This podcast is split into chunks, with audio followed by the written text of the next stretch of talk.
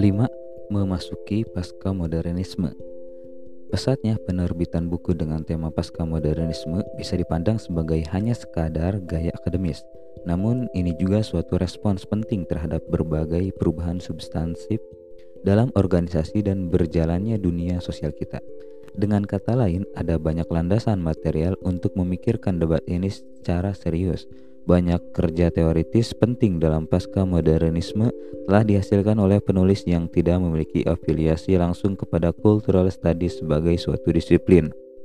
Namun debat dan peta konseptual yang berkembang seiring dengan kemunculan pasca modernisme telah tersaring ke dalam cultural studies mereka membangun konteks di mana cultural studies kontemporer telah mengembangkan dan memasuki arena penelitian cultural studies.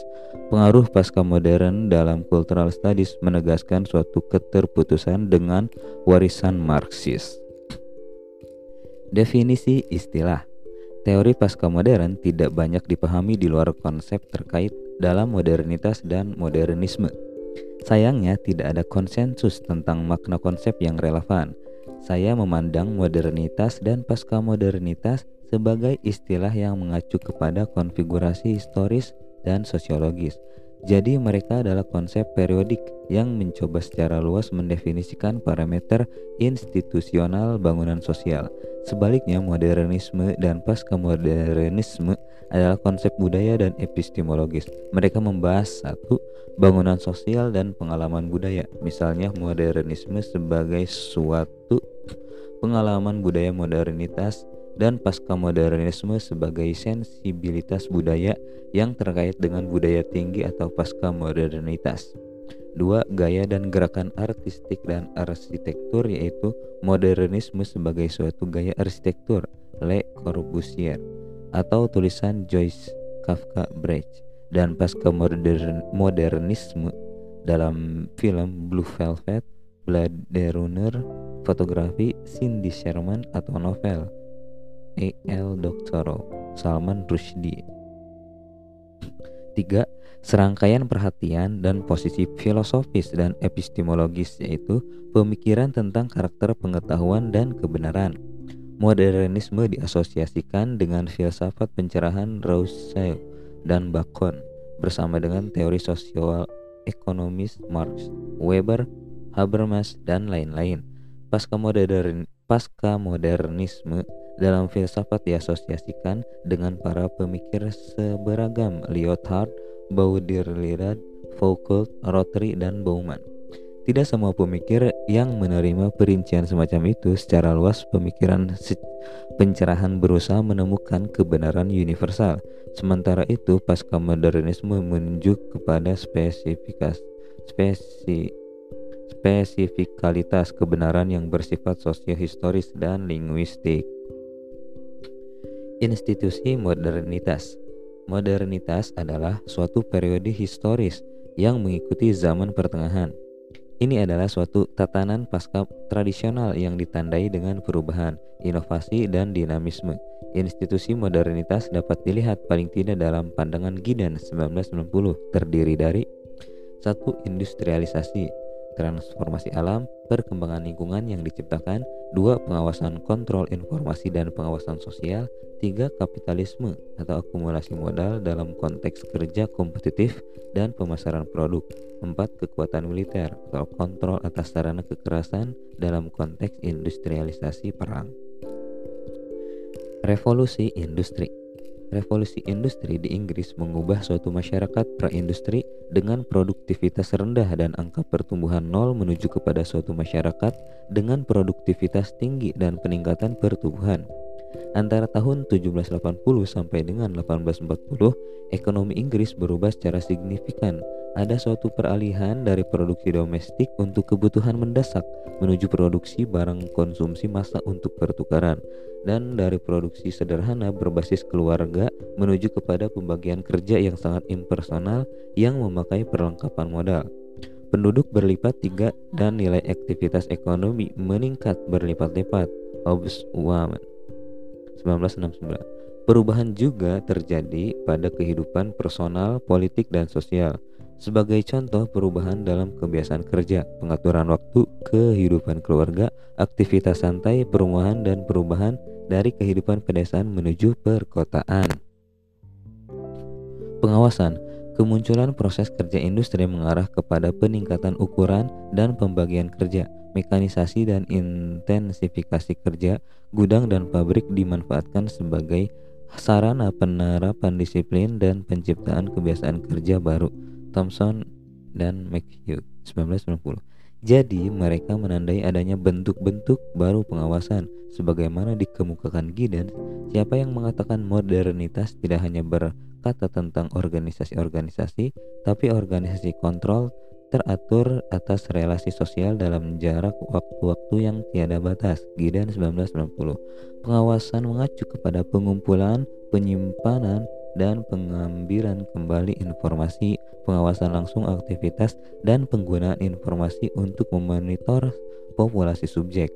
Kendati modernitas bukan hanya menemukan pengawasan per se, ia memperkenalkan bentuk-bentuk baru yang lebih kompleks dan ekstensif, termasuk perubahan dari kontrol personal menuju kontrol inter impersonal, birokratisasi, rasionalisasi, dan profesionalisasi membentuk konfigurasi institusional inti pada modernitas dan Dekker 1990. Dinamisme modernitas kapitalis Organisasi industrial modernitas telah ditata di sepanjang jalur kapitalis dalam manifesto komunis yang pertama kali dipublikasikan pada tahun 1848. Marx menggambarkan proses penyelidikan dan inovasi yang menandai modernisasi kapitalis sebagai berikut. Tunduknya kekuatan alam kepada manusia atau sik mesin penerapan ilmu kimia ke dalam industri dan pertanian, pelayaran dengan tenaga uap, rel telegraf listrik, pembersihan seluruh benua untuk keperluan pertanian, kanalisasi sungai, seluruh penduduk berharap dengan sia-sia yang bahkan menjadi firasat abad sebelumnya bahwa kekuatan produktif tersebut akan terlelap di dalam buayan kerja sosial Marx dan Engels 1967. Selanjutnya, dinamisme produktif kapitalisme bukan hanya menghasilkan batu bara melainkan juga tenaga nuklir, bukan hanya kereta tetapi roket, bukan hanya feeling, kabinet, namun juga komputer dan email. Kapitalisme tidak pernah lebih mencari pasar baru, bahan mentah baru, sumber laba dan akumulasi kapital baru. Secara inheren, ia tengah mengglobal Kini ekonomi semua negara terintegrasi ke dalam tatanan ekonomi kapitalis dunia. Wallerstein 1974 Dinamisme modernitas berlangsung sedemikian rupa sehingga ia menyebar dari basisnya di Eropa dan menjangkau seluruh dunia. Institusi modernitas yang terbangun di barat bersifat dinamis dan mengglobal karena sebagaimana ditulis Giddens, dinamisme modernitas berasal dari pemisahan waktu dan ruang rekomendasi rekombinasi mereka dalam bentuk yang memungkinkan adanya penzonaan ruang waktu kehidupan sosial. Letaknya sistem sosial atau suatu fenomena yang terkait erat dengan faktor yang terlibat dalam pemisahan ruang waktu dan penataan penataan ulang secara refleksif relasi sosial demi input berkelanjutan dari pengetahuan yang mempengaruhi tindakan individu dan kelompok. Gideon 1990 Modernitas menyokong relasi antara lian yang absen. Transaksi dilakukan sepanjang ruang dan waktu dan tempat mana pun selalu dimasuki dan dibangun oleh pengaruh sosial yang cukup jauh darinya. Jadi relasi sosial dipisahkan atau dikeluarkan dari konteks lokal dan direkonstruksi di sepanjang ruang dan waktu. Gideons mengutip khususnya benda simbolis, misalnya uang dan sistem kepakaran. Jadi perkembangan uang dan pengetahuan profesional memungkinkan relasi sosial dibuat retak atau diberi jarak di sepanjang ruang dan waktu. Kehidupan modern melibatkan pengujian dan perubahan secara konstan berbagai praktik sosial demi didapatkannya informasi tentang praktik-praktik tersebut.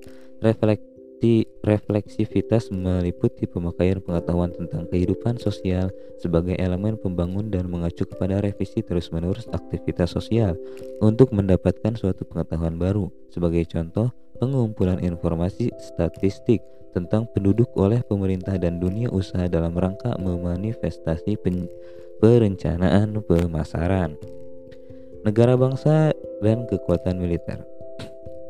Kini kita memahami dunia ini terbagi ke dalam berbagai negara bangsa yang terpisah satu sama lain. Namun negara bangsa adalah suatu perangkat modern yang relatif baru di mana kebanyakan umat manusia yang telah berjalan di muka bumi ini tidak ambil bagian atau mengidentikan dirinya dengan negara bangsa modern. Negara bangsa modern adalah peti kemas kekuasaan yang dibangun oleh aparatur politik yang diakui memiliki hak berdaulat dalam batas demarkasi wilayah teritorial dan memiliki kemampuan untuk menyokong klaim ini dengan kekuatan militer. Karena diskursus nasionalisme bersifat global dan negara-negara muncul dalam kaitan satu sama lain, maka kita bisa berbicara tentang suatu ne sistem negara bangsa di seluruh penjuru dunia. Gideon 1985 Bangsa bukan hanya bangunan politis melainkan juga sistem representasi budaya di mana identitas nasional terus-menerus diproduksi, direproduksi melalui aksi diskursif. Identitas nasional adalah bentuk dari identifikasi imajinatif negara bangsa yang diekspresikan melalui simbol dan diskursus yang mengisahkan dan menciptakan ide tentang asal-usul, kontinuitas dan tradisi. Baba 1990 negara mengkhususkan dirinya kepada pemakaian kekuasaan melalui aturan hukum dan monopoli kekerasan yang sah. Kombinasi kekuatan militer negara, ambisi politik dan investasi emosional identitas nasional memicu perang modern abad ke-21.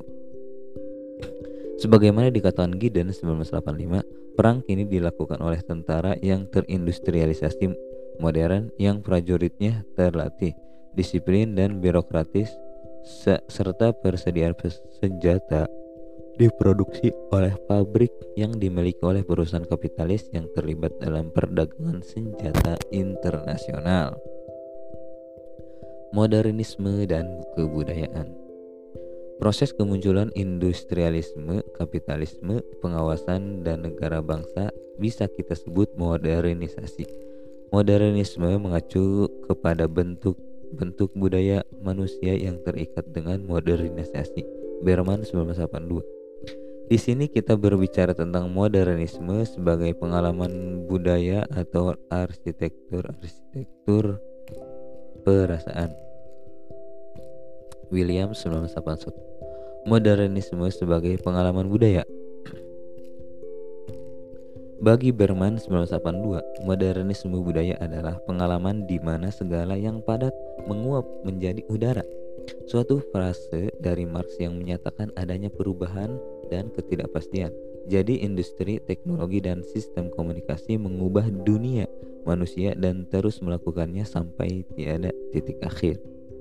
Namun kendati transformasi tersebut dia meyakini janji akan berakhirnya kelangkaan misteri namun ia juga membawa sisi lain yang lebih gelap.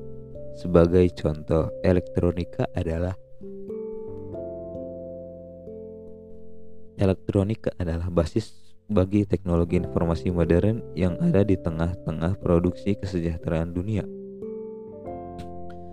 Jaringan komunikasi dan informasi personal serta sistem hiburan.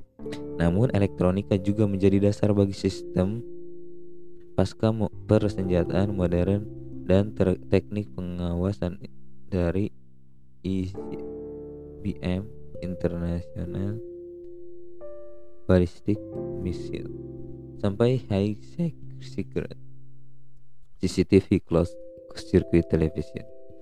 Menjadi modern berarti mendapati diri kita dalam lingkungan yang menjanjikan kita petualangan, kekuasaan, kegembiraan, transformasi diri dan dunia kita. Dan pada saat yang sama hal itu mengancam dengan merusak segala yang kita punya. Segala yang kita ketahui, segala dari diri kita. Berman 1982. Risiko, keraguan dan refleksivitas. Aliran modernis telah menunjukkan suatu keyakinan optimistis terhadap kekuatan ilmu pengetahuan, rasionalitas, dan industri untuk mentransformasikan dunia menjadi lebih baik. Modernisme bukanlah budaya tentang kepastian, sebaliknya dinamisme modernitas dipremiskan pada revisi terus-menerus atas pengetahuan. Institusi modern didasarkan atas prinsip keraguan sehingga semua pengetahuan dibentuk sebagai hipotesis yang terbuka untuk direvisi.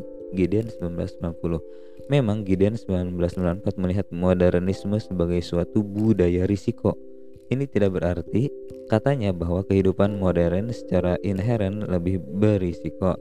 Namun ini adalah suatu acuan bagi cara di mana kalkulasi berisiko memainkan peran sentral dalam pemilik pemikiran strategis institusi maupun kehidupan orang biasa. Ambiguitas, keraguan, risiko, dan perubahan terus-menerus yang menjadi pertanda modernisme termanifestasikan dalam pembentukan diri, stabilitas sendiri, stabilitas senilai tradisi, dan tempat orang-orang dalam kosmos yang ditata secara normatif dan bersifat mutlak. Suatu ketegasan parameter di mana berbagai hal menjadi se menjadi sebagaimana adanya adalah karena semua itu memang seharusnya demikian. Sebaliknya, nilai-nilai modern mengubah rencana hidup dan refleksivitas. Dalam konteks tradisi, identitas diri terutama adalah persoalan posisi sosial. Sementara bagi manusia modern, ini adalah suatu proyek refleksif yaitu proses yang di mana identitas diri dibangun oleh oleh penataan refleksif narasi diri Gideon 91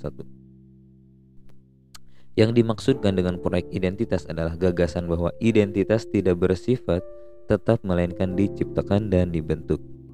Selalu dalam proses, dalam suatu gerak maju ketimbang sebagai seorang pendatang, bagi modernisme Diri bukan pertanyaan tentang penampakan permukaan melainkan tentang bekerjanya struktur yang lebih dalam sehingga metafora kedalaman hadir. Ini dimanifestasikan oleh gagasan dan konsep psikoanalisis termasuk raja tentu termasuk sa tentu saja bahwa sadar.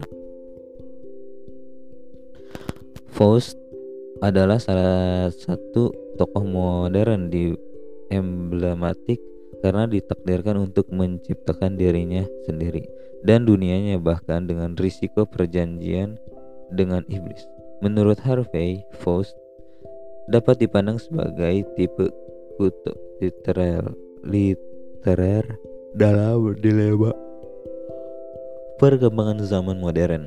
Hubungan antara penciptaan dan destruksi Faust adalah Faust adalah salah satu sosok modern emblematik karena ditakdirkan untuk menciptakan dirinya sendiri dan dunia bahkan dengan risiko perjanjian dengan iblis. Hubungan antara penciptaan dan destruksi Faust adalah seorang pahlawan epik yang disampaikan untuk menghancurkan mitos-mitos religius, nilai tradisional dan cara hidup umum untuk membangun suatu dunia baru di atas abu dunia. Lama. Post pada akhirnya adalah seorang sosok tragis. Me mensintesiskan pemikiran pada dan tokoh pemikiran dan tindakan. Faust memaksakan dirinya pada semua orang agar Faust memaksa dirinya dan semua orang bahkan Mephistopheles pada kondisi ekstrim organisasi rasa sakit, rasa malu, rasa sakit, rasa haus agar dapat men menguasai dalam alam. Faust memaksa dirinya dan semua orang bahkan Mephistopheles Pada kondisi ekstrim organisasi, rasa sakit, rasa haus agar dapat menguasai alam dan menciptakan suatu landscape baru, suatu keberhasilan spiritual inspiratif yang bah yang berisi potensialitas pembebasan manusia dari keinginan dan kebutuhan. Harvey 1989.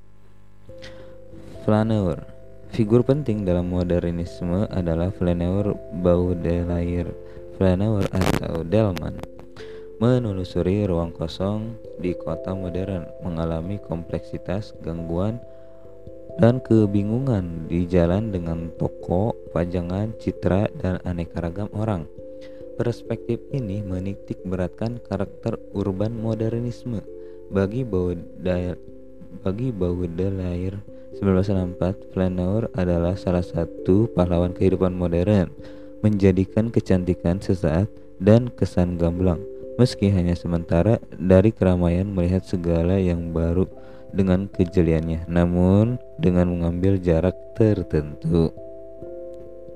Flaneur adalah teman urban, kontemporer, dan penuh gaya yang dikemukakan oleh Simmel 1978. Dalam kaitannya dengan keter ketertarikan kehidupan modern terhadap fashion, bagi Simmel, fashion merepresentasikan suatu aksi penyeimbangan antara individuasi dengan penyerapan dalam kehidupan kolektif. Ini ditandai sebagaimana kehidupan modern pada khususnya oleh perubahan cepat dan pluralitas gaya yang membentuk cetak biru bagi stilisasi dari diri sebagai proyek sebagaimana kon komentar Fat Hurston ini mengarahkan kita kepada cara di mana landscape urban telak terarsitekkan dan dipoles melalui arsitektur billboard, pejangan roti, iklan paket ruang jalan, dan lain-lain. Dan mengalami manusia nyata yang bergerak melalui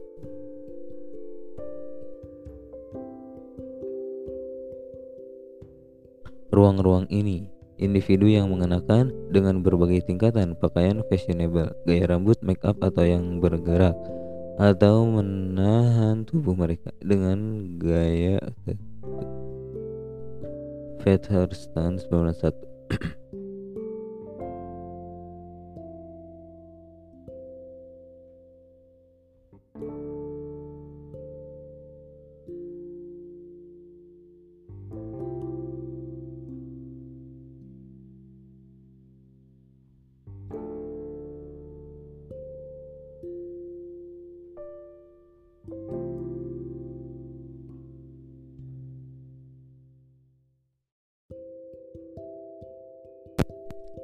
Sisi gelap modernitas Citra diri modernisme adalah salah satu daya tarik, janji kemajuan teknologis dan pudarnya tradisi yang digantikan dengan yang baru.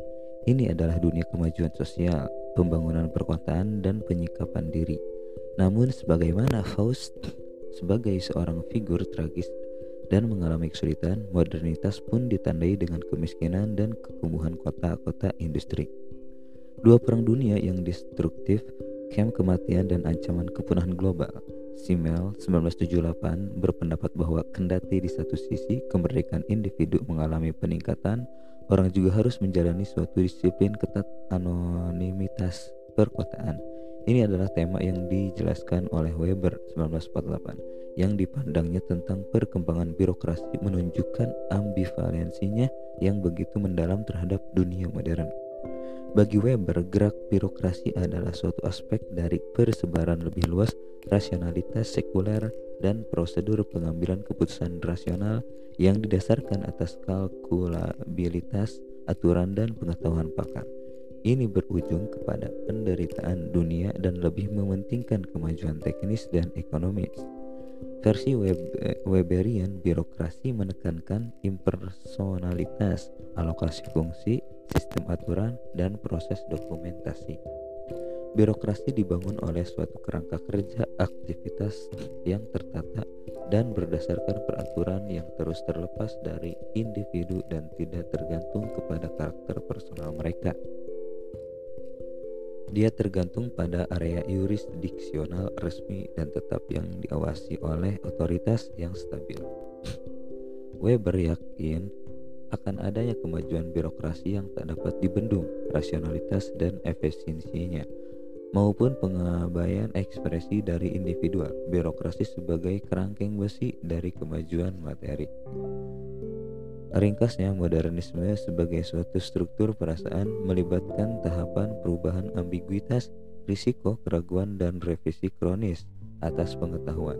Itu semua diperkuat oleh proses sosial dan budaya individualisasi, diferensiasi, komodifikasi, urbanisasi, rasionalisasi, birokratisasi. Namun konsep modernisme juga mengarah kepada fokus yang lebih sempit pada bentuk-bentuk estetis yang diasosiasikan dengan gerakan artistik yang berasal dari abad ke-19. Modernisme sebagai gaya estetis. Tokoh modernis antara lain Joyce, Woolf, Kafka, dan Eliot dalam sastra dan juga Picasso. Kandinsky serta Miro di bidang seni. Kendati lebih baik berbicara tentang berbagai modernisme ketimbang modernisme, tema umum modernisme artistik antara lain. Satu kesadaran diri estetis, dua minat kepada bahasa yang dan gugatan terhadap representasi, tiga penolakan terhadap realisme yang mendukung eksplorasi karakter tak tentu pada hal-hal yang nyata. Empat mencampakkan struktur narasi linear yang mendukung rekaan dan karakter simultan. 5. Penekanan pada nilai pengalaman estetis yang berasal dari romantisisme. 6. Penerimaan terhadap gagasan tentang kedalaman dan makna mitos puitis universal. 7. Eksplorasi dan eksploitasi fragmentasi. 8. Nilai dan peran budaya tinggi garda terdepan. Modernisme menolak ide tentang kemungkinan merepresentasikan keadaan sebenarnya secara lugas. Representasi bukanlah aksi mimesis atau penjiplakan atas keadaan yang sebenarnya, melainkan suatu ekspresi estetis konstruksi keadaan sebenarnya yang telah dikonvensionalkan dalam konteks dunia yang tidak menentu dan terus berubah Sastra modernis melihat tugasnya adalah untuk menemukan sarana ekspresi yang digunakan untuk menangkap realitas dalam dari dunia ini. Dengan demikian, perhatian terhadap kesadaran diri estetis berarti kesadaran akan ruang bagi bentuk dan khususnya bahasa dalam mengonstruksi makna. Ini termanifestasi dalam pendekatan eksperimental terhadap karakteristik gaya estetis karya modernis yang berusaha mengekspresikan kedalaman kedalaman melalui fragmentasi. Persoalan realisme karena modernisme menerima kemam, kemah, kehampaan makna realitas yang ada di bawah atau di luar penampakan, ia memperdalam gagasan tentang naturalisme atau realisme sebagai suatu bentuk yang tak terbantahkan lagi merepresentasikan keadaan yang sebenarnya. Bagi kaum modernis, persoalan pada realisme adalah bahwa ia ingin menunjukkan berbagai hal sebagaimana adanya, ketimbang mengakui statusnya artifisialnya. Lebih jauh, struktur narasi realisme ditata oleh meta bahasa, kebenaran yang memberikan tempat istimewa dan menutupi posisi editorial ketimbang memberi membiarkan aneka ragam diskursus berbicara untuk dirinya sendiri dan bersaing untuk memperoleh kekuasaan. McCabe 1981 Bagi kaum modernis yang diperlukan adalah praktik yang mengungkap teknik mereka sendiri dan membuka kemungkinan bagi refleksi atau proses pemaknaan. Jadi kisah-kisah modernisme tidak mengikuti konvensi kausalitas linear yang telah mapan atau aliran umum waktu sehari-hari. Jika suatu gaya bisa dikatakan meringkas modernisme, maka ia, maka ia adalah pemakaian montage, yaitu pemilihan dan penyautan bidikan atau representasi untuk membentuk suatu gabungan dari ide-ide dan gambaran yang saling berhadapan yang tidak disatukan oleh pandangan realis tentang waktu dan motivasi.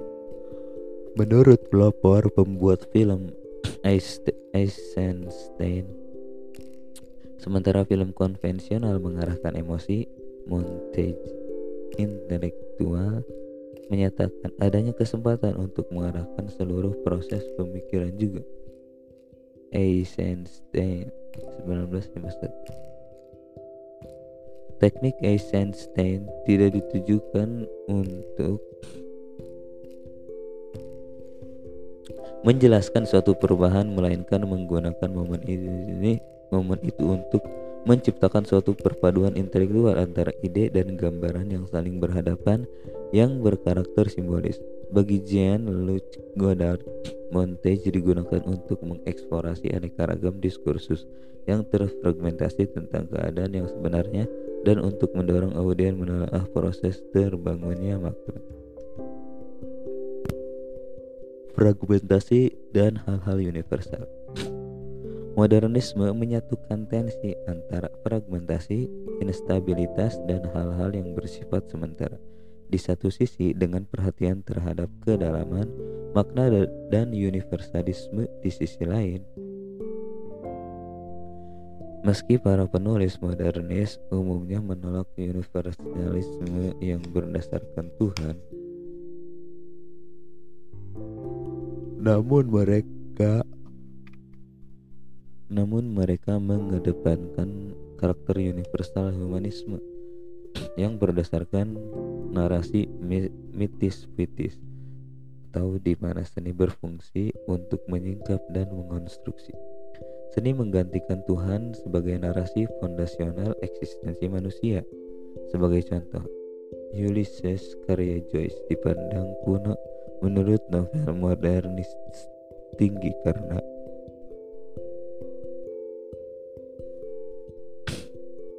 karena adanya arus kesadaran gaya naratif non-realis. Dalam melakukan hal, ter hal tersebut, Joyce mencoba merepresentasikan keadaan sebenarnya dengan cara baru yang menggunakan bahasa untuk memahami karakter diri yang terfragmentasi. Namun kendati Joyce setuju dengan Nietzsche bahwa Tuhan telah mati dan bahwa dan bahwa tidak mungkin ada tidak mungkin ada universalitas kosmis. Ada suatu pemahaman bahwa seni dapat mengambil dan meng, membangun makna makna makna makna puis puitis mitis universal. Jadi suatu hari dalam kehidupan suatu benar jika dikerangkan adalah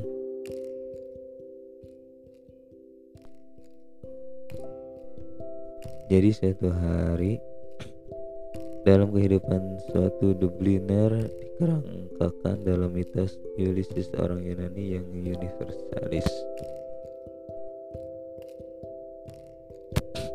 Politik budaya modernisme Jalan untuk memahami modernisme sebagai politik budaya adalah dengan mengeksplorasi debat tentang bentuk dalam karya Lukas 1972, Adorno 1977, dan Brecht 1964. Lukács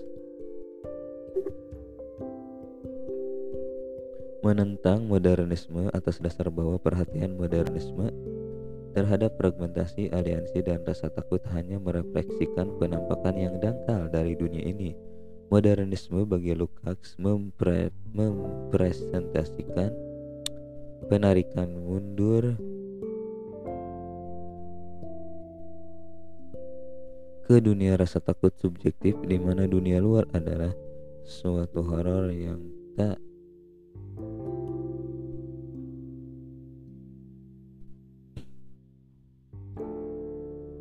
satu horor yang tak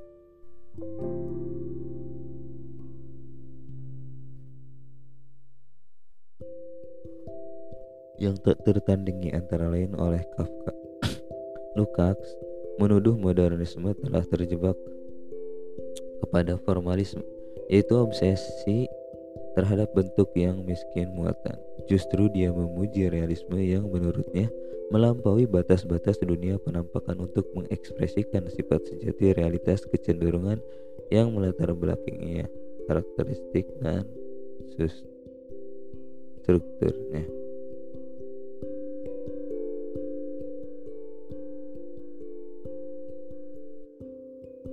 Kendati dipengaruhi Lukács, Adorno 1977 mengambil posisi yang secara diametral berseberangan dengannya. Bagi Adorno, karya modernis Kafka, Beckett, dan Suchenberg ada di antara bentuk seni paling radikal sebagaimana ketika mereka menyulut ketakutan yang hanya dibicarakan oleh eksistensialisme. Modernisme mengulas ciri keterasingan pada kapitalisme dan menjelaskan suatu aktivitas kritis pada sisi audiens. Terutama negativitas modernisme yang menolak disatukan oleh bahasa dominan budaya kontemporer yang memungkinkannya berdiri tegak sebagai nyala api harapan dan simbol non-akomodasi. Brecht memperumit perbedaan antara modernisme dan realisme karena dia menjalankan tujuan demistifikasi yang dilekatkan Lukas pada realisme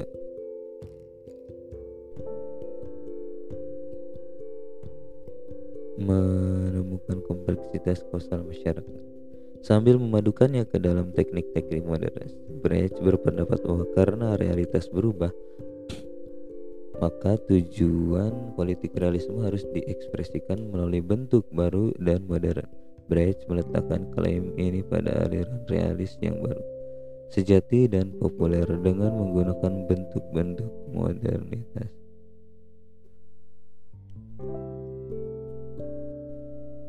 Sebagai contoh, perangkat alienasi.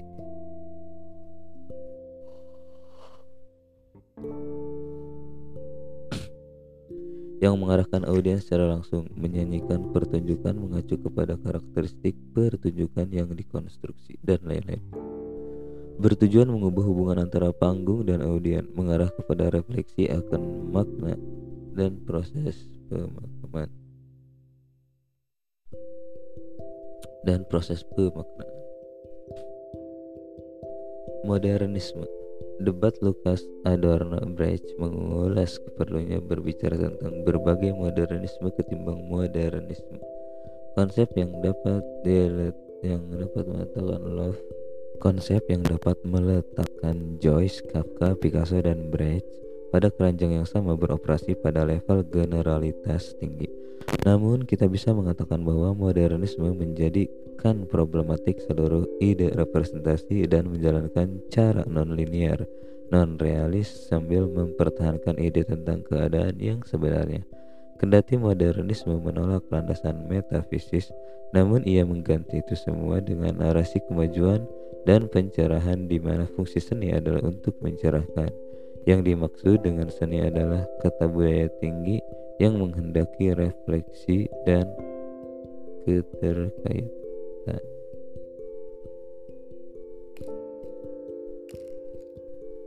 dan keterlibatan audiensnya. Jadi modernisme mempertahankan perbedaan antara seni yang baik dengan seni yang buruk, antara budaya pop dan budaya tinggi. Lebih jauh lagi, apa pun perbedaan antara Lukács, Adorno, Brecht, Godard, Joyce, dan Eisenstein mereka sama-sama berbagi konsepsi modern bahwa dunia ini dapat diketahui bahwa dan bahwa pengetahuan sejati atasnya adalah satu hal yang mungkin.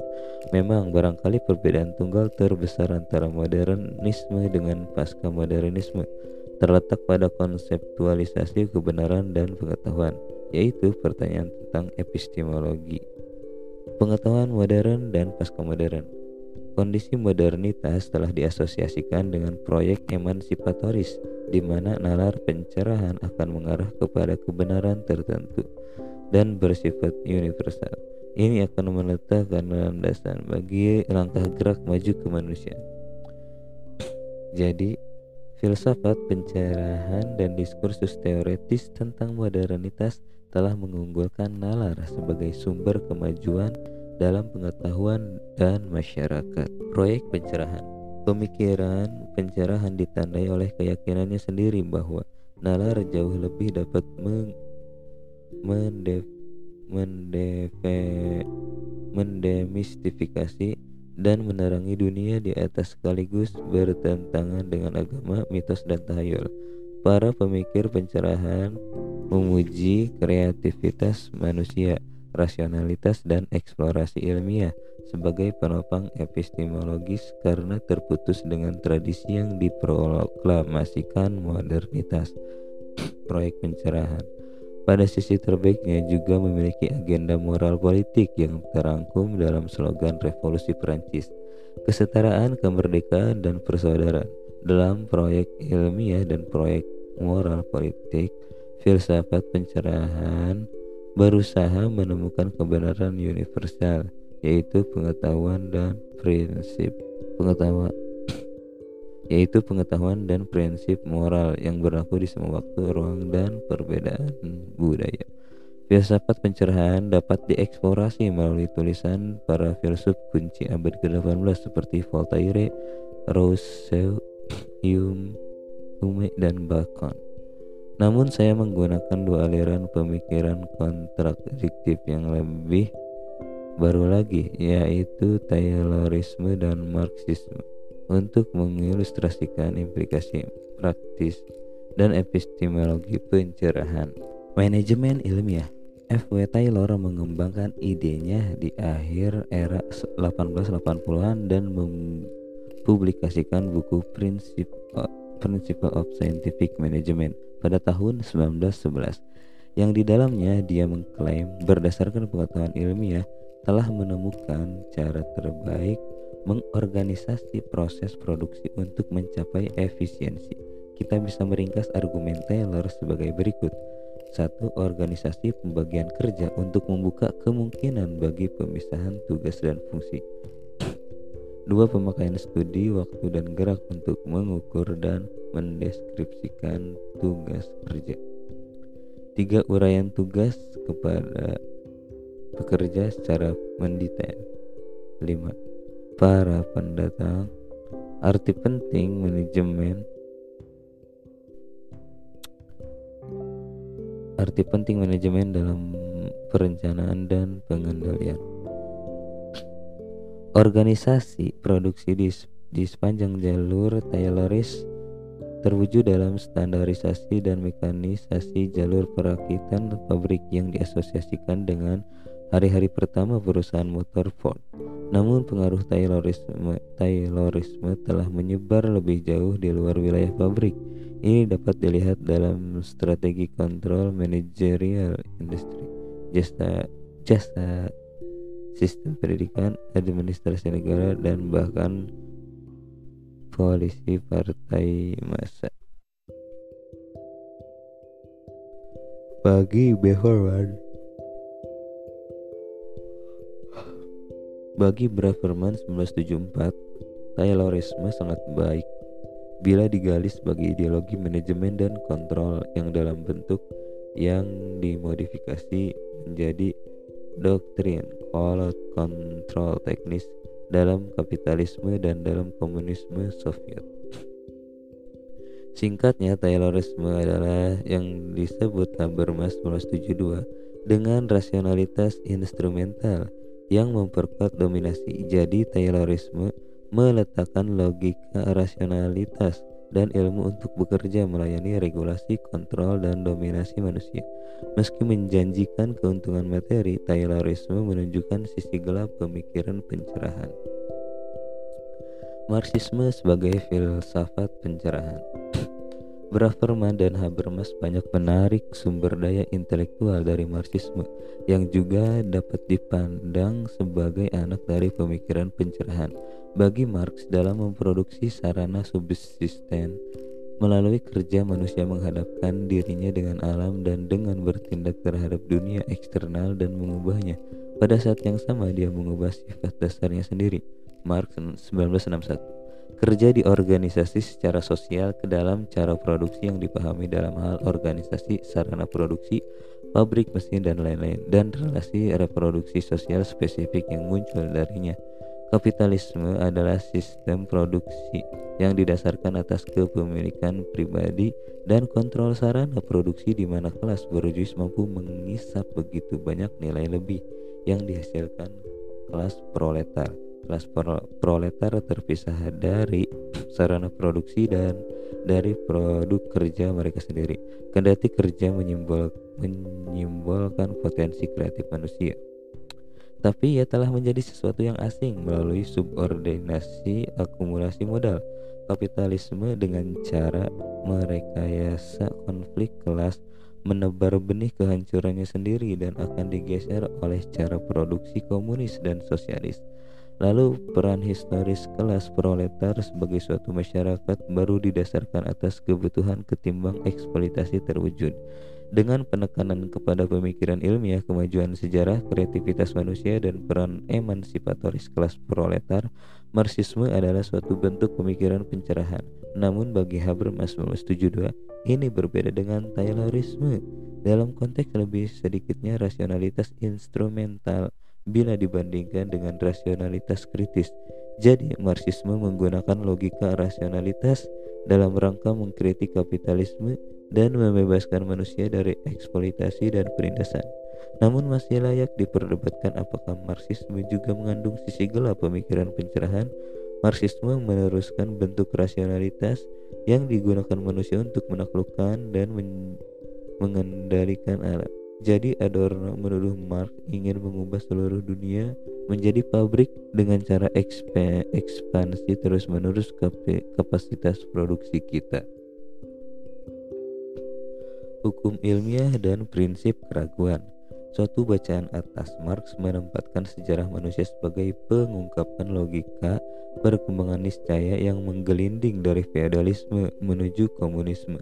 Sejarah dalam hal ini memiliki telosnya sendiri atau titik pasti arah dia bergerak dikendalikan oleh hukum evolusi dan kemajuan manusia. Bacaan mekanis atas Marx ini mempertegas gagasan tentang partai terdepan, Partai Komunis Leninis, yang memiliki pengetahuan sejati tentang sejarah dan paling banyak tahu tentang bagaimana mengarahkan kita. Dengan kata lain, orang bisa berpendapat bahwa benih totalitarianisme Soviet melekat dalam basis epistemologis Marxisme sebagai suatu filsafat sejarah. Dalam hal ini, Taylorisme dan Marxisme memiliki kesamaan epistemologi yang didasarkan atas prinsip pencerahan ilmu dan pengetahuan sejati. Gagasan bahwa mungkin ada hukum sejarah adalah suatu manifestasi dari saintisisme Marxisme, yaitu keinginannya untuk menjiplak kepastian ilmiah yang diyakini fisika dan kimia. Keyakinan ilmu modern memungkinkannya memuji dirinya sendiri sebagai kemajuan yang disimbolkan oleh kedokteran. Kendati kini tengah ada ancaman terus-menerus berupa kepunahan akibat nuklir. Namun modernisme sekali lagi ambigu karena sama sekali tidak jelas apakah ilmu berjalan, berjalan dengan hukum kepastian. Bagi Popper 1959, ilmu berjalan melalui eksperimentasi dan prinsip falsifikasi. Paradigma Einsteinian yang begitu berpengaruh adalah salah satu bentuk relativitas. Kuh 1962 mencatat bagaimana ilmu secara periodik membuang paradigmanya sendiri. Gideon 91 memandang ilmu modern sebagai suatu yang dipremiskan atas dasar prinsip metodologis, keraguan, dan revisi pengetahuan secara kronis. Ilmu pencerahan mungkin dimulai dengan pencarian atas hukum pasti namun kini dihinggapi keraguan dan kekacauan. Pemikiran pencerahan dalam berbagai manifestasinya menjanjikan peningkatan level produksi material dan pengabaian keinginan dan penderitaan. Ia memajukan perkembangan kedokteran, pendidikan universal, kebebasan politik dan kesetaraan sosial. Namun sisi gelap modernitas oleh sejumlah pemikir dipandang bukan hanya sekadar suatu penyimpangan atau efek samping dari pemikiran pencerahan namun sebagai sesuatu yang melekat di dalamnya. Pemikir semacam Adorno, Nietzsche, Foucault, Lyotard, dan Baudrillard telah mengkritik rangsangan modernitas karena hukum karena bukannya memproklamasikan kemajuan tapi malah dominasi dan penindasan. Dunia modern tampaknya telah memberikan penjelasan rasional tentang segala hal, menginterogasi segala hal sebagaimana digambarkan Foucault. Dalam karakternya, Nalar tidak mengarah kepada perbaikan kebutuhan materi atau pencerahan filosofis, tapi mengarah kepada kontrol dan kehancuran. Nalar paling tidak bisa dipandang telah menjadi selektif dan tidak seimbang.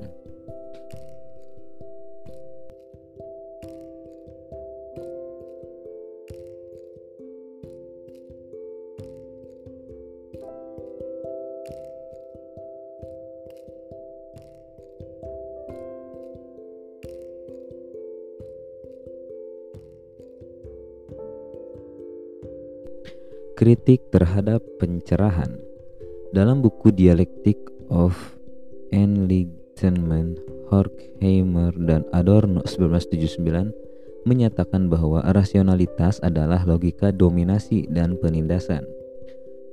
Rang rangsangan untuk mengendalikan alam melalui ilmu dan rasionalitas, kata mereka, merupakan suatu rangsangan untuk mengendalikan dan mendominasi manusia.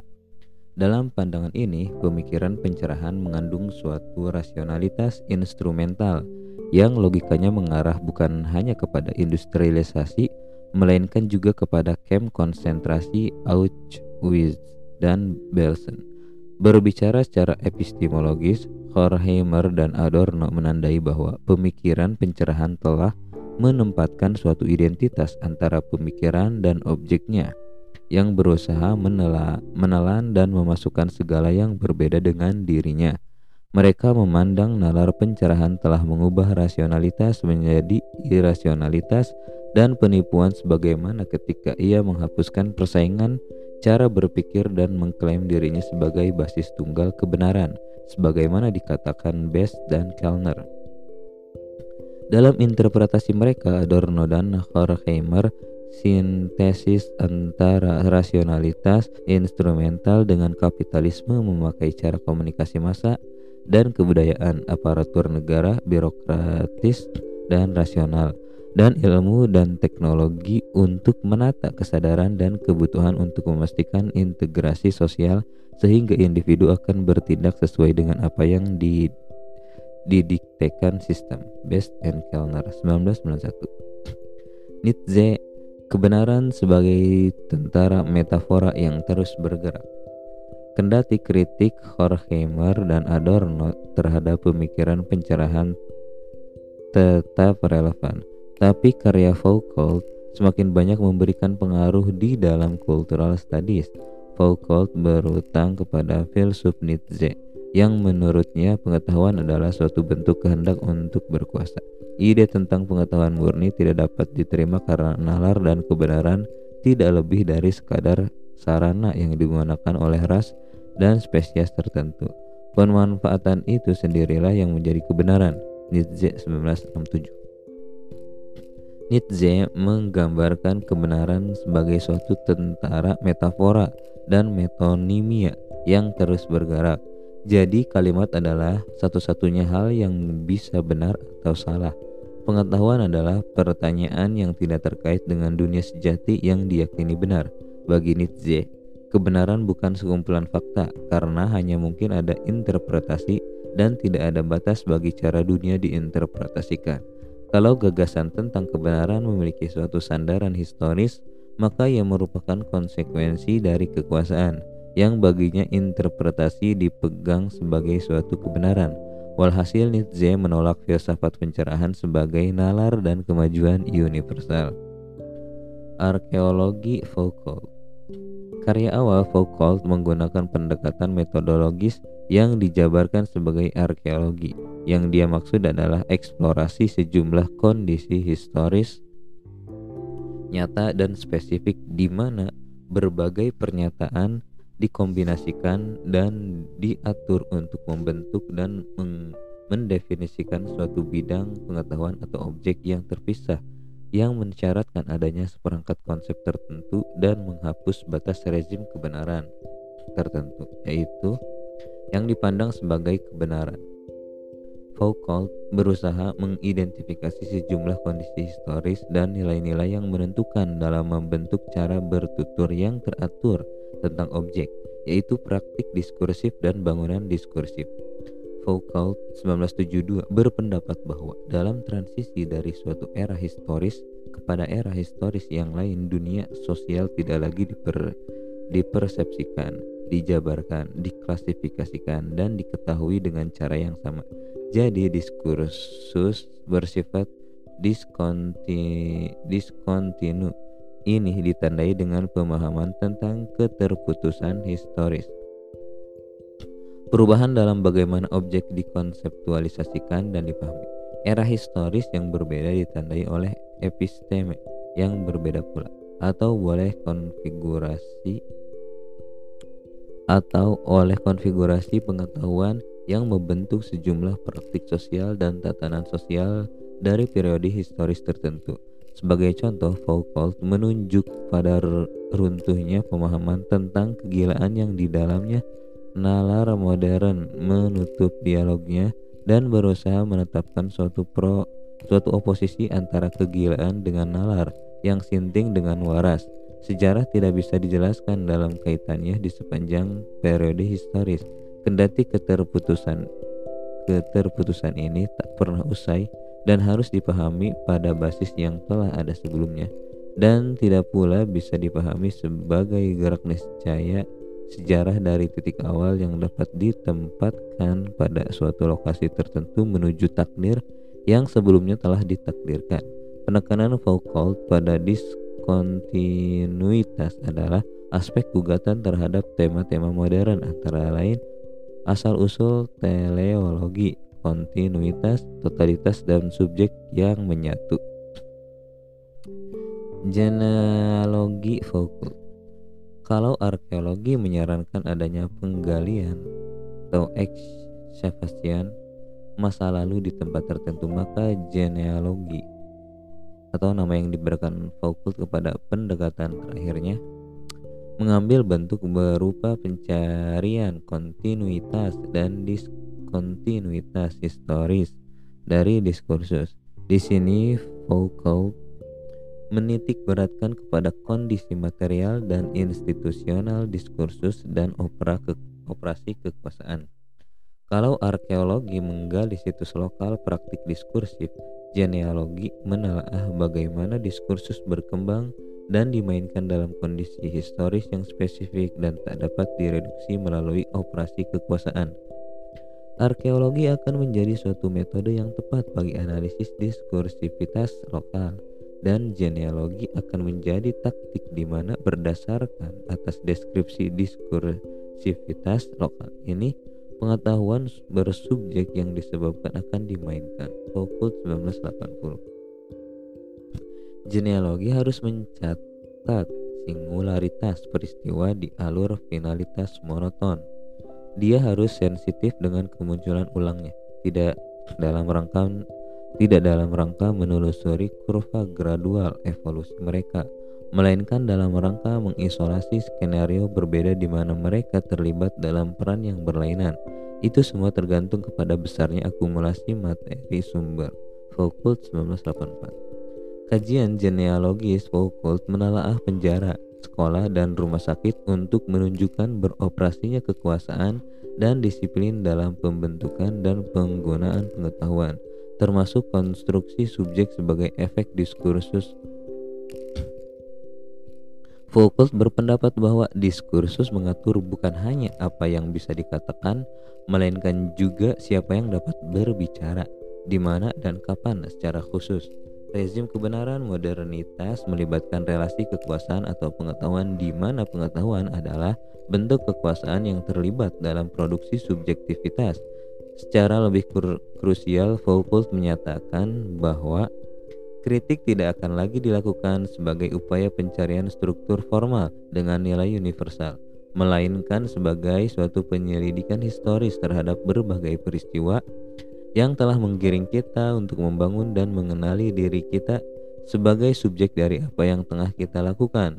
Kita di, kita pikirkan dan kita katakan dalam hal ini Kritik tidak bersifat transendental dan tujuannya bukan untuk membuka kemungkinan bagi metafisika.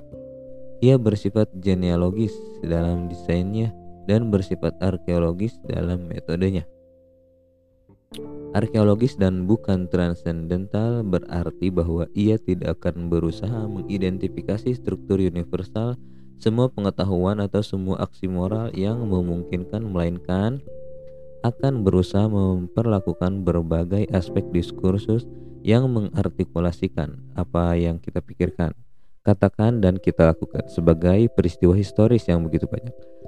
Dan kritik ini akan bersifat genealogis dalam artian bahwa ia tidak akan disimpulkan dari bentuk sebagaimana kita sekarang ini yang tidak mungkin kita lakukan dan ketahui. Namun ia akan memisahkan dari segala hal yang membuat diri kita sebagaimana kini segala kemungkinan untuk menjadi, melakukan dan memikirkan seperti apa diri kita, apa yang kita lakukan dan apa yang kita pikirkan. Foucault 1984 putus dari pencerahan. Pemikiran Foucault putus dari premis pemikiran pencerahan klasik lewat lima hal. Satu, pengetahuan tidak bersifat metafisis, transendental maupun universal. Ia bersifat spesifik pada ruang dan waktu tertentu. Foucault tidak berbicara tentang kebenaran semata, melainkan juga tentang rezim kebenaran, yaitu konfigurasi pengetahuan yang diyakini benar pada kondisi historis tertentu. 2. Pengetahuan berkarakter perspektifal. Tidak mungkin ada pengetahuan total yang mampu memahami karakter objektif dunia ini. Namun kita memiliki dan memerlukan berbagai sudut pandang atau kebenaran yang kita gunakan untuk menginterpretasikan eksistensi heterogen manusia yang kompleks. Tiga, pengetahuan tidak dipandang sebagai suatu cara memahami yang netral atau murni. Ia terlibat dalam rezim kekuasaan. Empat, Fokus membedakan dirinya dengan metafora untuk pencerahan yaitu kedalaman. Dia menentang metode hermeneutik dan interpretatif yang berusaha mengungkapkan makna bahasa yang tersembunyi. Foucault memberikan perhatian kepada deskripsi dan analisis permukaan diskursus dan efek mereka pada kondisi historis dan material tertentu. Foucault meragukan pemahaman pencerahan tentang kemajuan, pengetahuan, dan diskursus, bahkan tidak dipandang sebagai evolusi historis melainkan diskontinu. Jadi Foucault mengidentifikasi keterputusan epistemologis yang signifikan dalam pengetahuan sepanjang manusia sepanjang waktu dan menolak segala pandangan atau telos atau tujuan pasti sejarah manusia. Namun gagasan bahwa ada keterputusan yang jelas, khas dan final antara pemikiran pencerahan dengan pasca pencerahan atau antara pemikiran modern dengan pasca modern ditentang oleh Foucault ketika dia menyatakan bahwa kita tidak harus mendukung atau menentang pencerahan. Ini bukan soal menerima atau menolak rasionalitas pencerahan, melainkan soal pertanyaan. Nalar yang kita gunakan apa efek historisnya, apa batas dan bahayanya. Jika filsafat memiliki fungsi di dalam pemikiran kritis, maka ia benar-benar akan menerima spiral ini perubahan besar dalam pintu rasionalitas yang kita acu sebagai keniscayaan, kelemahannya dan pada saat yang sama bahaya yang terkandung di dalamnya. Foucault 1984 Pasca modernisme sebagai akhir dari narasi agung. Kata Foucault tidak memandang dirinya sebagai pemikir pasca modern, pemikir lain terutama Lyotard 1984 menganut konsepsi perspektifal tentang pengetahuan dan istilah pasca modern dengan antusiasme yang lebih besar. Lyotard menyatakan bahwa tidak ada kesatuan bahasa, tetapi yang ada tetapi yang ada adalah pulau-pulau bahasa yang masing-masing diatur oleh sistem aturan yang tak dapat diterjemahkan ke dalam bahasa lain. Lyotard 1984 Kebenaran makna dibangun oleh tempat mereka dalam permainan bahasa lokal, spesifik, dan tidak bisa berkarakter universal. Bagi Lyotard, kondisi pasca modern bukan suatu konsep periodisasi atau pasca modern bukan suatu epos historis. Atau dia pun tidak mengacu kepada parameter institusional, modernitas, dan pasca modernitas namun kondisi pasca modernitas adalah kondisi pengetahuan dalam masyarakat yang paling maju. Saya telah memutuskan untuk menggunakan kata pasca modern untuk menjabarkan kondisi tersebut. Ia menunjukkan bahwa kondisi kebudayaan kita telah mengalami berbagai transformasi yang sejak akhir abad ke-19 telah mengubah antara aturan dalam ilmu, sastra, dan seni. Lyotard 1984 Bagi Lyotard, pengetahuan modern memberikan titik berat kepada meta narasi yaitu kisah-kisah sejarah yang nan agung yang mengklaim adanya keahlian kesahihan universal. Sebaliknya, pasca modern ketika berpendapat bahwa pengetahuan berciri spesifik bagi permainan bahasa tertentu, meyakini adanya pengetahuan lokal plural dan heterogen. Dalam kondisi pasca modern, lenyaplah keyakinan akan skema dasar yang telah menjustifikasi proyek rasional, ilmiah, teknologis, dan politis dunia. Bagi Lyotard, merayakan perbedaan dan pemahaman dari dalam rezim pengetahuan tertentu. Akhir dari epistemologi. Bagi pasca modernisme, tidak ada epistemologi universal yang mungkin ada karena semua klaim kebenaran dibentuk di dalam diskursus. Tidak ada akses kepada dunia objek independen yang bebas dari bahasa dan tidak ada sudut pandang Archimedean yang digunakan untuk menilai klaim secara netral. Tidak ada landasan filosofis universal bagi pemikiran atau tindakan manusia. Seluruh kebenaran terikat kepada budaya. Memang, Rotary menyatakan bahwa konsep kebenaran tidak memiliki daya eksplanatoris hanya sebagai suatu tingkat persetujuan sosial dari suatu tradisi budaya. Dia merekomendasikan agar kita mencampakkan epistemologi, mengakui kebenaran sebagai bentuk dari penghargaan sosial. Rotary 1989 Suatu kondisi yang digambarkan Foucault sebagai being in the truth atau mengada dalam kebenaran Kirgen 1994 berpendapat bahwa tidak ada posisi epistemologis termasuk ilmu modern dan pasca modern yang mampu memberikan landasan universal bagi klaim kebenarannya sendiri. Namun konsekuensi dari adopsi epistemologi modern atau epistemologi pasca modern berbeda. Menurut Gergen, Klaim kebenaran sejati menguniversal. Mereka menyatakan kebenarannya berlaku bagi semua orang di satu di semua tempat. Dengan konsekuensi yang berpotensi merusak yang diketahui dengan baik oleh pencipta kebenaran. Sebaliknya, Gergen menyatakan bahwa konsekuensi dari pernyataan bahwa kebenaran hanyalah kebenaran di dalam permainan bahasa tempat kebenaran itu dibangun adalah menerima legitimasi dari begitu banyak klaim kebenaran, diskursus, dan representasi realitas. Relativisme atau posisionalitas. Bagi beberapa komentator, pasca modernisme adalah bentuk dari relativisme, yaitu eksistensi dari serangkaian klaim kebenaran dari status epistemologis setara yang menyeret kita kepada ketidakmampuan membuat pernyataan antara bentuk dan pengetahuan. Gergen menerima istilah relativisme dengan menyatakan bahwa kebenaran seharusnya menjadi hasil dari debat antara berbagai klaim yang saling berseteru.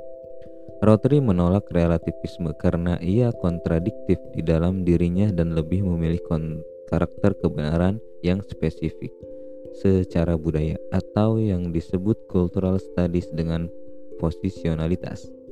Di ber, dia berpendapat bahwa tidak ada pijakan awal tempat orang dapat melihat berbagai bentuk pengetahuan yang berbeda dan memandang mereka semua memiliki nilai setara. Justru kita selalu diposisikan di dalam pengetahuan yang diakul yang diakulturasikan sehingga yang benar dan yang baik adalah apa yang kita yakini. Bagi Rotary yang benar dan yang baik dinilai pragmatismenya yaitu kan konsekuensi dari adopsi pemahaman tertentu. Penilaian semacam ini dapat dilakukan dengan hanya mengacu kepada nilai-nilai kita dan bukan kepada kebenaran transendental. Sebagai contoh, ilmu tidak membangun kebenaran universal tentang dunia, melainkan melalui serangkaian prosedur pragmatis.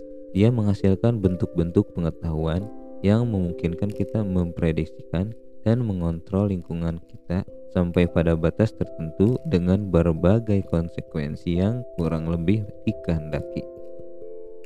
Janji pasca modernisme atau modernitas sebagai proyek yang belum usai. Bagi Bauman 1991, pasca moderner, modernisme berpotensi menyuarakan politik perbedaan, keragaman, dan solidaritas yang membebaskan.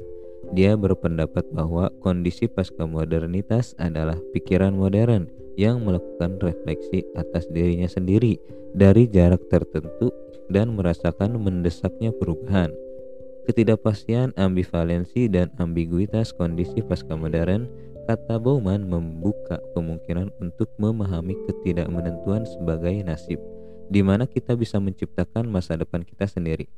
Untuk melakukan itu, kita harus mengubah toleransi menjadi solidaritas, bukan hanya soal kemampuan moral, melainkan suatu syarat untuk bertahan hidup.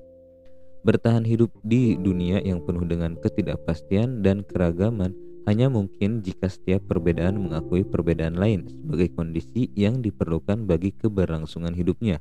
Solidaritas tidak seperti toleransi. Dalam versi terlemahnya, berarti kesiapan untuk bertarung dan ikut dalam peperangan demi memperjuangkan perbedaan pihak lain, bukan perbedaannya sendiri. Toleransi lebih bersifat egosentris dan kontemplatif.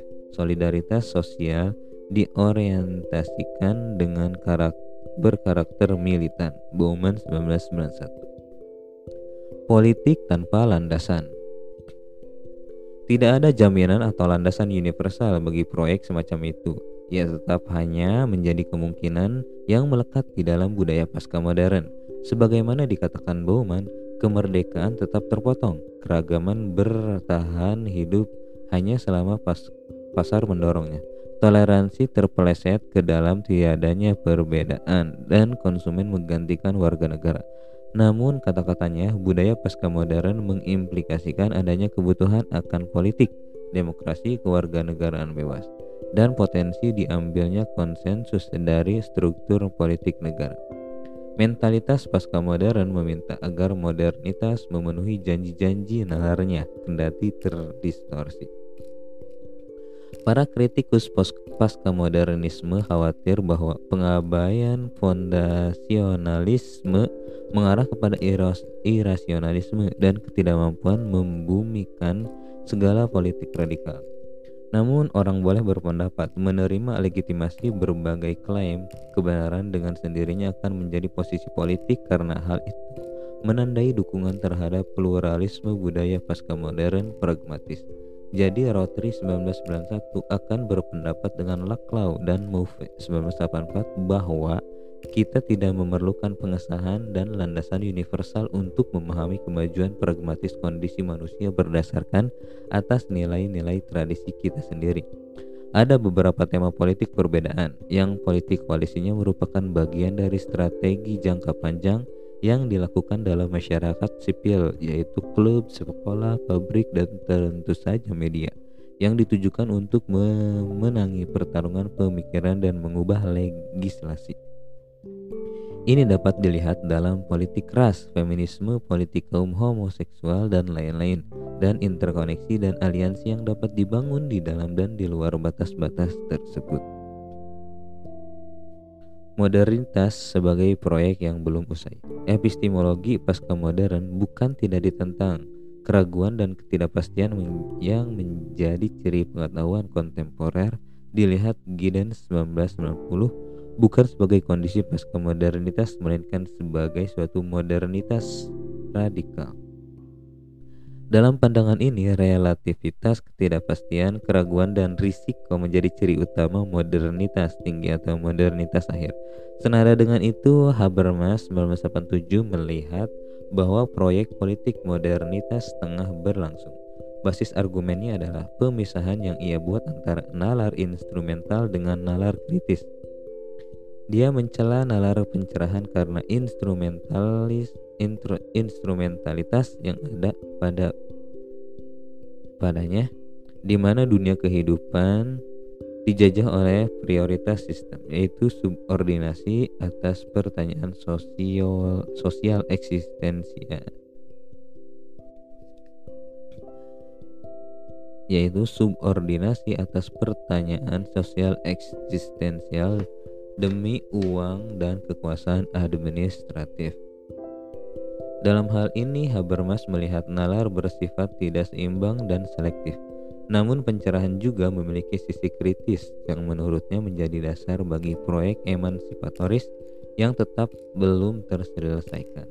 Meneruskan tradisi teori teori kritis, Habermas berusaha memberikan landasan bagi kesahihan penilaian dan klaim evaluatif terhadap emansipasi manusia.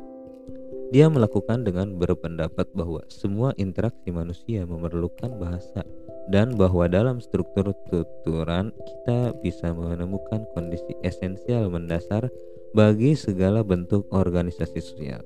Ketika kita berbicara, kata Habermas, kita menciptakan klaim kesahihan kita sendiri. Komprehensi kon, komprehensibilitas, kebenaran, kesesuaian dan kemuliaan Katanya itu semua mengandung implikasi berupa justifikasi logis atas kebenaran dan konteks sosial bagi perdebatan rasional mereka. Habermas mendalilkan eksistensi situasi bertutur ideal di mana berbagai klaim kebenaran yang saling berseteru menceburkan diri ke dalam debat dan argumen rasional. Dalam suatu is, situasi bertutur ideal, kebenaran kekuasaan melainkan muncul melalui proses argumentasi. Ruang publik bagi Habermas, kemampuan kita membuat klaim kebenaran tergantung kepada ruang publik yang diorganisasi secara demokratis yang mendekati situasi bertutur ideal. Istilah ruang publik dilacak secara historis oleh Habermas sebagai ranah yang muncul dalam suatu fase spesifik masyarakat borjuis ini adalah suatu ruang yang menengahi masyarakat dengan negara di mana publik mengorganisasi dirinya dan di mana opini publik terbentuk. Habermas menggambarkan kemunculan klub sastra dan salon, surat kabar, jurnal politik, institusi debat dan partisipasi politik pada abad ke-18. Ruang publik ini sebagian dilindungi dari kekuasaan gereja maupun negara dengan menggunakan sumber daya individu pribadi dan secara prinsip. Kendati tidak secara praktis terbuka bagi semua, di dalam ruang ini individu mampu mengembangkan diri mereka dan melibatkan diri dalam debat rasional tentang tujuan masyarakat. Habermas terus mendokumentasikan pudarnya ruang publik ketika dihadapkan kepada perkembangan kapitalisme yang mengarah kepada monopoli dan penguatan negara. Meningkatnya komodifikasi kehidupan oleh perusahaan-perusahaan raksasa mengubah masyarakat dari warga negara rasional menjadi konsumen. Di antara sekian banyak yang lain dari produk non-rasional, iklan dan industri humas. Seiring dengan erosi ruang publik, negara meraih kekuasaan dan semakin besar di bidang ekonomi sebagai manajer usaha dan di bidang swasta melalui manajemen pembagian kesejahteraan dan pendidikan. Konsep ruang publik dalam karya Habermas bersifat filosofis, historis, dan normatif. Pada level historis telah muncul sejumlah kritik terhadap akurasi historis konsep ini. Quran 1991 dan adanya bias gender laki-laki dalam ruang publik berjuis. Fraser 1995. Ada juga Thompson 1995 yang menyatakan bahwa media modern sebenarnya telah memperluas ruang publik lebih filosofis lagi, sejumlah kritikus pasca modern khususnya Lyotard berpendapat bahwa Habermas mereproduksi diskursus total tentang nalar pencerahan dengan mengabaikan karakter represifnya. Honet 1985 menentang dengan menyatakan bahwa Lyotard melakukan interpretasi secara salah terhadap etika diskursif Habermas yang tujuannya tidak terletak pada determinasi akhir kebutuhan bersama, melainkan persetujuan intersubjektif tentang norma sosial yang memungkinkan kebutuhan intersubjektif diartikulasikan dan direalisasikan. Yang dia maksud adalah bahwa Habermas menekankan arti penting proses demokratis ketimbang hasil dari proses tersebut.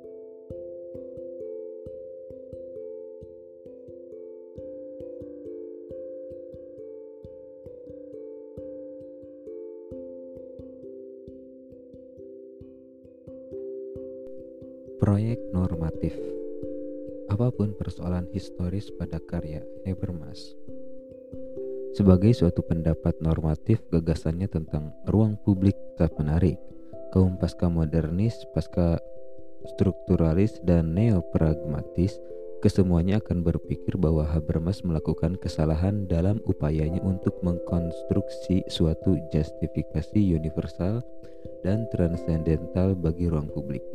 Namun, konsep ini mempertahankan pengaruh politik normatifnya karena ia dapat dijustifikasi pada landasan pragmatis pluralisme budaya atau ketimbang landasan epistemologis. Jadi, ruang publik atau ruang-ruang publik seharusnya mampu mengakomodasi perbedaan sebagai prinsip vital. Proyek emansipatoris modernitas dan ruang publik bisa dilakukan dengan suatu komitmen terhadap ruang publik pasca modern yang didasarkan atas perbedaan, keragaman, dan solidaritas. Budaya pasca modern Sekalipun orang setuju dengan Habermas bahwa modernitas belum lagi berlalu atau dengan Giddens 1990 bahwa kebanyakan elemen yang dideskripsikan sebagai pasca modern telah ada di zaman modern tapi yang jelas telah terjadi perubahan budaya secara signifikan dalam kehidupan masa kini yang digambarkan dengan bahasa pasca modern. Perubahan sosial dan perubahan budaya yang berada pada titik paling ujung masyarakat dan mengarah kepada masa depannya sendiri ini atau merupakan konfigurasi yang telah begitu dominan bisa kita sebut sebagai kehidupan di era pasca modern.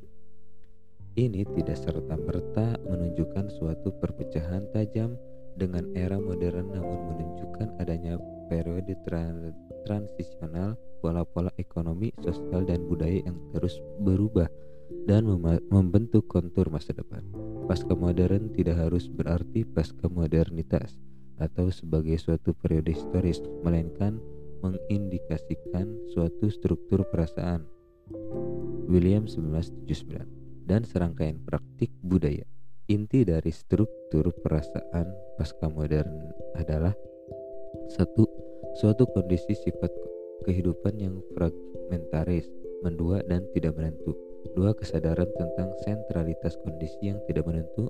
Tiga, pengakuan adanya perbedaan budaya. Empat, percepatan dalam perjalanan hidup. Pasca modern refleksif tanpa keyakinan terhadap agama tradisional dan kepercayaan budaya. Kehidupan modern bisa tampak sebagai serangkaian begitu banyak pilihan yang terbangun tanpa landasan. Ini mendorong kita untuk lebih refleksif terhadap diri kita tanpa memiliki keyakinan terhadap mana yang harus dipilih. Refleksivitas dapat dipahami sebagai diskursus tanpa pengalaman. Gergen 1994 Terlibat dalam refleksivitas berarti ambil bagian dalam berbagai diskursus dan hubungan sambil mengkonstruksi lebih jauh diskursus tentang itu semua. Refleksivitas memungkinkan meningkatnya kemungkinan bagi konstruksi diri secara main-main menjadi berbagai identitas. Kita juga diharuskan untuk membandingkan tradisi kita dengan tradisi lain. Walhasil budaya pasca modern mengundang yang dipandang lian oleh modernitas. yang suaranya telah ditindas oleh budaya modern yang cenderung memusnahkan perbedaan untuk menemukan jalan berbicara. Suara-suara itu termasuk feminisme, diaspora etnik, ekolog, pengigau, dan pelancong. Refleksivitas mendorong suatu kondisi ironis dari hal-hal yang dikatakan sebelumnya. Perasaan bahwa orang yang tidak dapat menemukan hal baru kecuali hanya bermain-main dengan hal-hal yang telah ada sebelumnya. Eko atau dikutip dalam Collins 1992 memberikan satu contoh yang baik tentang hal ini berupa seseorang yang tidak dapat tanpa ironi berkata, "Aku cinta padamu." Namun mengawalinya dengan kata-kata sebagaimana dikatakan Barbara Cartland. Sesuatu telah dikatakan, namun ketidakasliannya kemudian dikenali. Memang ironi yang dipahami sebagai pemahaman refleksif tentang ketidakpastian nilai dan budaya seseorang adalah sensibilitas kunci pasca modernisme. Suatu kesadaran yang semakin berkembang pesat tentang sejarah film, televisi, musik, sastra mengembangkan perasaan ini. Sebagai contoh, televisi memiliki sejarah dan mengulang sejarah itu di dalam dan di luar saluran sehingga televisi memproduksi kondisi mengetahui yang ironis. Dua pengendara perlu ditambahkan kepada istilah budaya pasca modern refleksif sebagai sesuatu yang membebaskan. Satu, meningkatnya fleksibilitas sosial dan institusional terwujud dalam hasrat institusi untuk mengetahui lebih banyak tentang pekerjaan, pelanggan, dan kliennya. Ini memunculkan peningkatan bentuk-bentuk pengawasan dari dari kamera di pusat perbelanjaan dan manajemen kualitas di dunia kerja sampai dengan semakin pentingnya pemasaran. Dua, pengalaman budaya pasca modern tidak bisa diasumsikan sama bagi semua orang terlepas dari kelas, etnisitas, gender, dan nasionalitasnya, dan lain-lain. Suatu analisis sosiologis yang dilakukan dengan baik perlu menjelaskan berbagai pengalaman variabel budaya pasca modern. Pasca modernisme dan leburnya sekat-sekat budaya.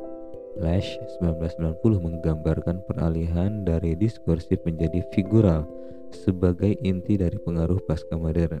Yang dia maksud adalah bahwa logika pemaknaan modern dan pasca modern bekerja dengan cara yang berbeda bagi Lash, rezim pemaknaan modernis memprioritaskan kata di atas citra, menyebarluaskan pandangan dunia rasional, mengeksplorasi makna teks budaya dan menjauhkan penonton dari objek budayanya. Sebaliknya, figural pasca modern lebih bersifat visual, dari berasal dari kehidupan sehari-hari, mempertemukan pandangan budaya rasionalis, dan mendekatkan mendekatkan penonton kepada hasrat terhadap objek budayanya.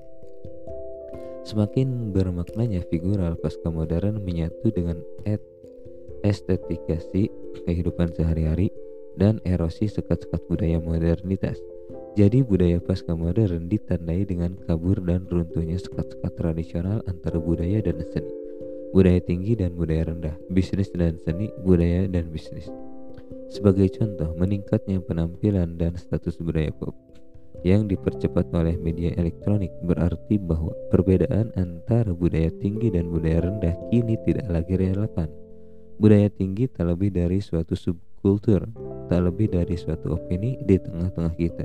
Chamber 1984 1986 Lebih jauh lagi goyahnya usaha untuk mempertahankan perbedaan budaya tinggi atau rendah budaya komersial atau budaya rendah dipadukan dengan pengakuan terhadap audien aktif telah menggagalkan penjelasan kritik budaya komunitas oleh politik kiri dan kanan. College dan intelektualitas Pasca modern ditandai dengan kekaburan historis Jadi suatu representasi masa lalu dan masa kini ditampilkan bersama dalam suatu College yang memper hadapkan tanda-tanda yang sebelumnya tidak saling terkait untuk memproduksi suatu kode makna baru. Bricolage sebagai suatu gaya, gaya budaya merupakan elemen kunci budaya pasca modern dan dapat diamati dalam arsitektur film dan video musik pop. Pusat perbelanjaan telah menjadikan perpaduan gaya dari kurun waktu dan tempat yang berbeda sebagai suatu merek dagang. Sementara FMTV dicatat karena mencampur musik pop dari berbagai kurun waktu dan lokasi. Juga terjadi cukup banyak ke keruntuhan atau kaburnya sekat genre dalam produk budaya. Blade Runner atau Blue Velvet sering kali dikutip sebagai film yang menggabungkan genre noir, horor, fiksi ilmiah, dan lain-lain. Lebih jauh lagi, keduanya berkode ganda atau James 1946 yang memungkinkan mereka bisa dipahami baik oleh pemerhati sastra maupun oleh para audien pop. Budaya pasca modern ditandai dengan inter intertekstualitas sadar diri yaitu kutipan suatu teks di dalam teks yang lain. Ini terdiri dari alusi eksplisit terhadap program tertentu dan berupa acuan tidak langsung kepada konvensi dan gaya genre yang lain. Sebagai contoh, acuan kepada suatu bar di Boston di mana semua orang tahu nama Anda di Hill Street Blues dan STL Square dan Twin Peaks di Northern Exposure. Ini juga bisa dilihat dalam pengerjaan ulang konvensi Noir dalam Pulp Fiction dan daur ulang film perjalanan dalam Wild at Heart and True Romance. Inter intertekstualitas ini adalah suatu aspek dan kesadaran diri budaya yang diperluas tentang sejarah dan fungsi produk budaya. Estetikasi kehidupan sehari-hari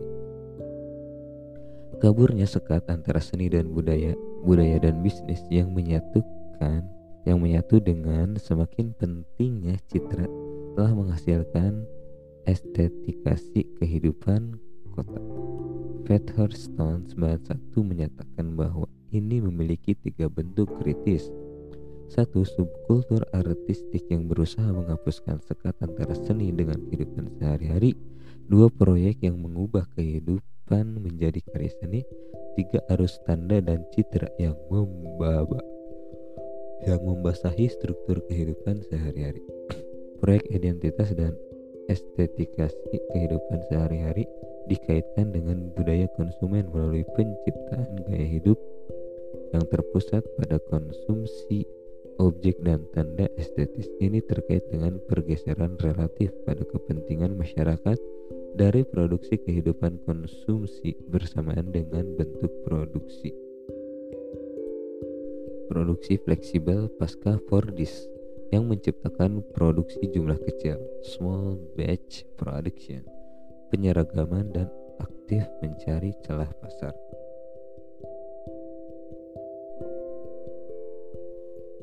Estetika pasca modern dalam televisi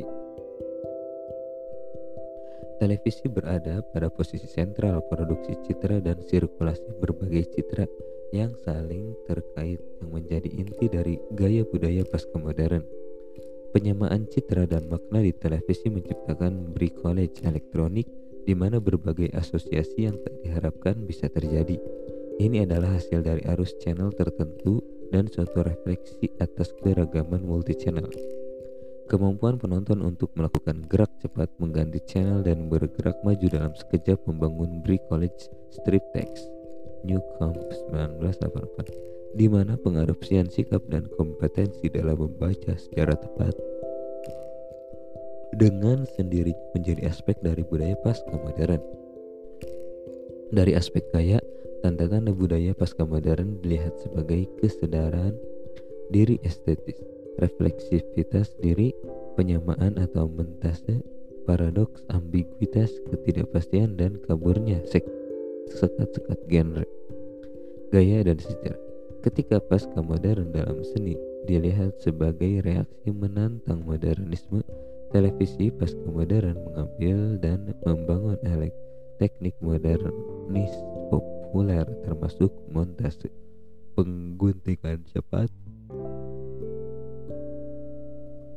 teknik pencitraan, teknik penceritaan nonlinear dan dekontekstualisasi citra. Detektif pasca modern, serial detektif Amerika Twin Peaks dan Miami Vice banyak dipandang mengandung ciri gaya modern. Twin Peaks dikode gandakan dengan cara yang umum dipahami dalam teks pasca modern.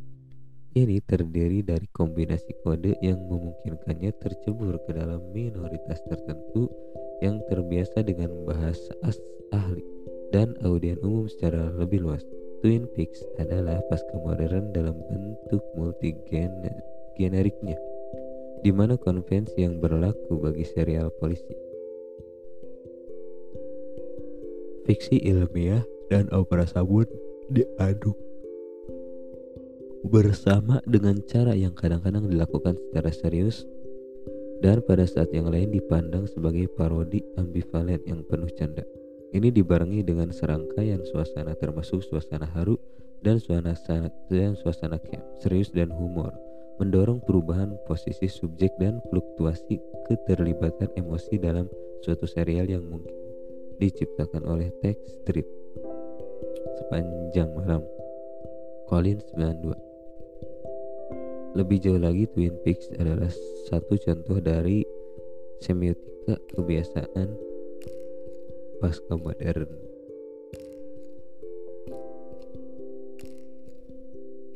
Dia penuh dengan makna yang tampak tidak relevan bagi penanganan kejahatan atau gerak maju penceritaan namun membentuk tontonan atau hiburan.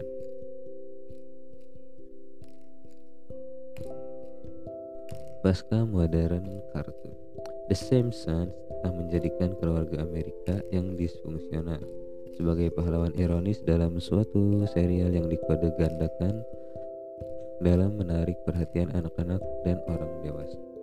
Ini adalah hiburan dan refleksi gamblang tentang kehidupan budaya Amerika terkait dengan budaya pasca modern kontemporer. Pesawat televisi menempati posisi sentral dalam kehidupan Simpsons dan para penontonnya. Program ini mengharuskan kita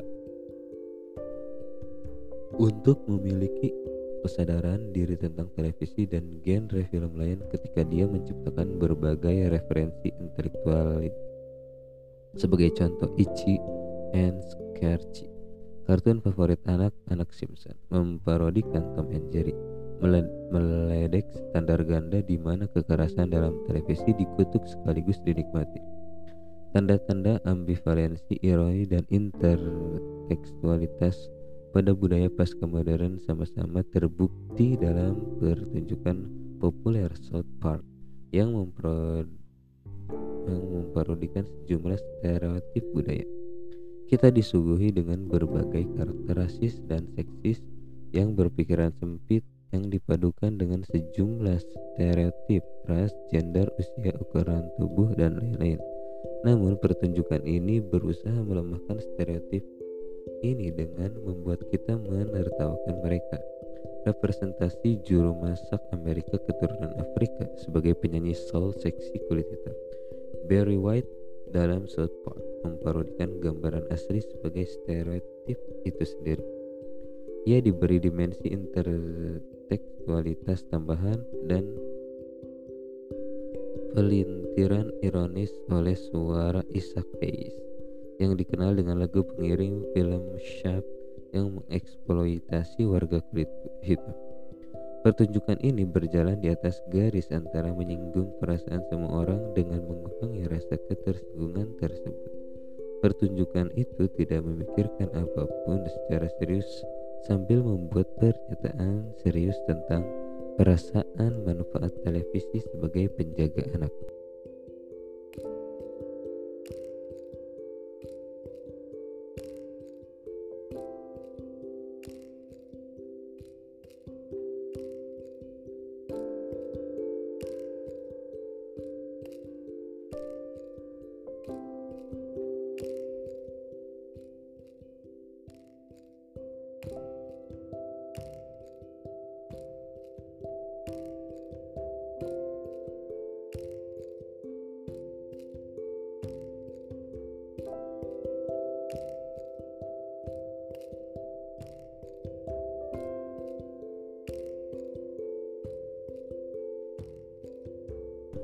Penilaian terhadap budaya pasca modern Sebagaimana South Park yang membagi opini publik menjadi benci dan cinta signifikansi dan insignifikansi budaya pasca modern juga begitu hangat diperdebatkan.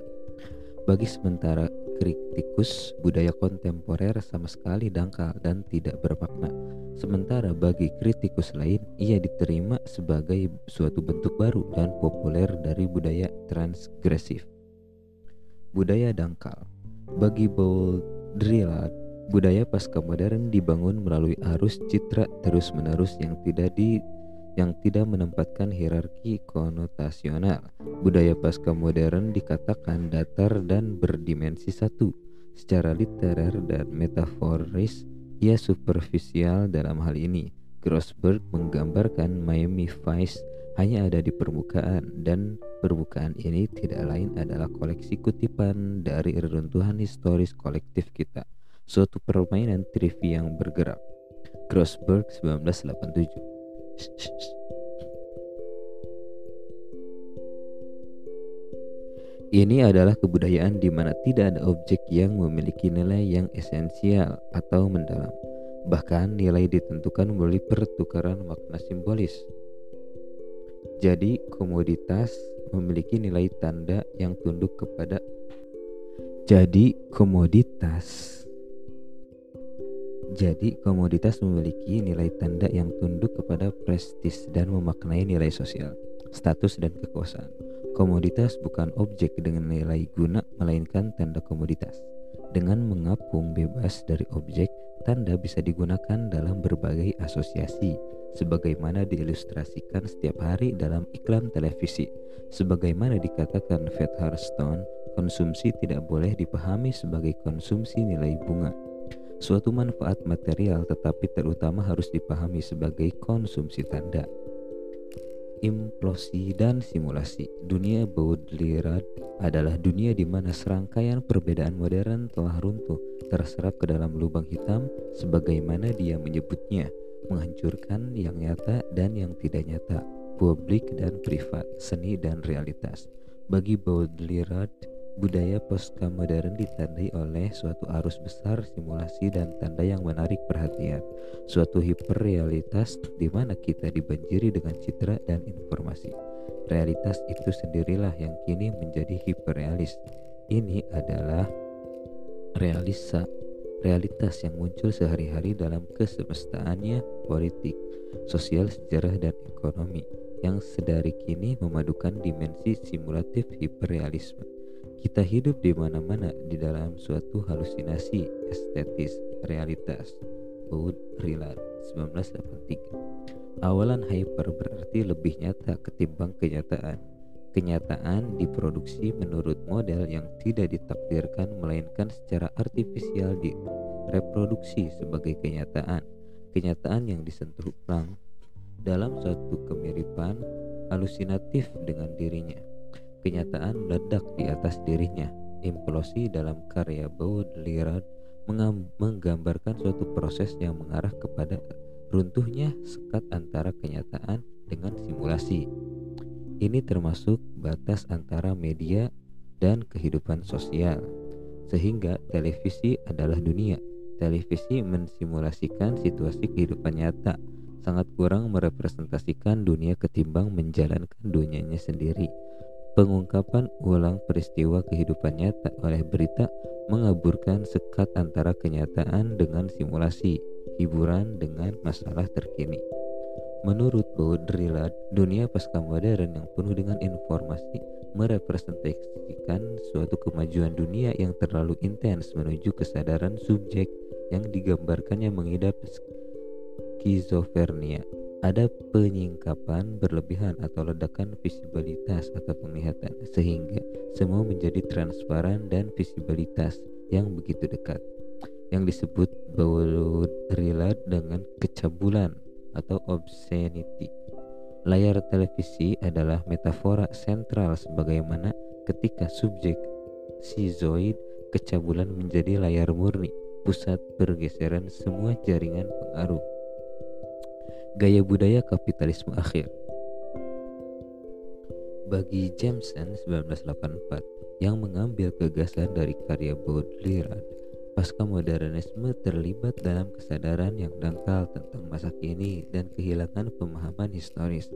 Kita hidup dalam suatu hyperspace pasca modern di mana kita tidak mampu menempatkan diri kita manifestasi spesifik yang terdiri dari satu kanibalisasi gaya dari masa lalu dan masa kini hilangnya dua hilangnya gaya artistik otentik karena digantikan oleh peniruan tiga transformasi representasi dunia menjadi citra dan tontonan empat runtuhnya perbedaan yang tegas antara budaya rendah dengan budaya tinggi lima budaya simulacrum atau tiruan di mana tidak ada yang asli 6. Fashion bukan nostalgia sehingga sejarah bukan lagi objek representasi melainkan objek konotasi stilistik.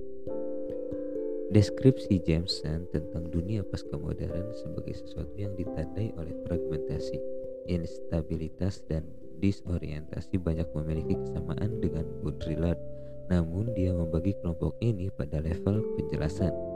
Jameson mati-matian menunjukkan bahwa pasca modernisme memiliki realitas historis yang asli. Dia berpendapat bahwa praktik budaya pasca modern tidak superficial melainkan ekspresi dari perkembangan dan pengalaman pada realitas dalam. Bagi Jameson, pasca modernisme adalah ekspresi dari sistem dunia multinasional atau kapitalisme akhir dan merepresentasikan gaya budaya kapitalisme akhir yang beroperasi pada ruang global baru. Kapitalisme akhirlah dengan memperluas komodifikasi kepada seluruh ranah kehidupan sosial dan kehidupan pribadi yang mentransformasikan yang nyata menjadi citra dan simulacrum. Pasca modernisme transgresif berlawanan dengan evaluasi negatif Baudrillard dan Jameson Kaplan 1987 mengklaim adanya peran transgresif dan progresif budaya pasca modern dan keruntuhan sekat-sekatnya. Dia berpendapat bahwa video musik pasca modern tidak menawarkan dengan cara dekonstruksionis posisi naratif yang dapat dipertanggungjawabkan kepada para penonton melemahkan status representasi sebagai nyata atau benar. Ini paralel dengan argumen Hut Cheon 1989 bahwa pasca modernisme menjadi menjadikan semua gagasan tentang representasi problematik bahkan ketika ia terlibat di dalamnya. Dia menyatakan bahwa pasca modernisme berbentuk pernyataan yang sadar diri, kontradiktif dalam dirinya, melemahkan dirinya sendiri. Ini justru seperti mengatakan sesuatu dengan koma terbalik di sekitar apa yang dikatakan. Pasca modernisme adalah pemahaman yang ironis karena dia mengeksplorasi batas dan kondisi pemahamannya. Collins 1992 berpendapat bahwa pasca modernisme mengakui adanya posisi subjek dan identitas yang beragam sambil secara aktif mendorong suatu gerak sadar ke dalam dan keluar posisi itu, suatu permainan dengan makna dan bentuk. Bagi Collins, uraian Jameson tentang pasca modernisme sebagai camp yang membingungkan, meniru dan kehilangan kedalaman historis gagal menjelaskan keragaman berbagai strategi yang mungkin ditempuh dalam artikulasi ulang. Rentang sejak revivalisme sederhana dan nostalgia sampai versi sampul standar pop yang diradikalkan oleh Sex Pistols atau The Clash ini di mana masa lalu bukan hanya diakses melainkan dibajak, memberi signifikansi budaya yang sepenuhnya berbeda. Akhirnya, tanda komoditas yang bagi Baudrillard menjadi inti dari budaya dangkal menciptakan bahan material di mana bagi Chamber 1987 konsumen yang aktif dan berorientasi kepada makna mengkonstruksi identitas yang beragam. Di sini konsumen adalah serpihan elemen yang memilih dan menata komoditas bahan dan tanda bermakna menjadi suatu gaya personal. Jadi pasca modern dapat dibaca sebagai demokratisasi budaya dan sebagai gaya dan sebagai peluang individual dan peluang politis.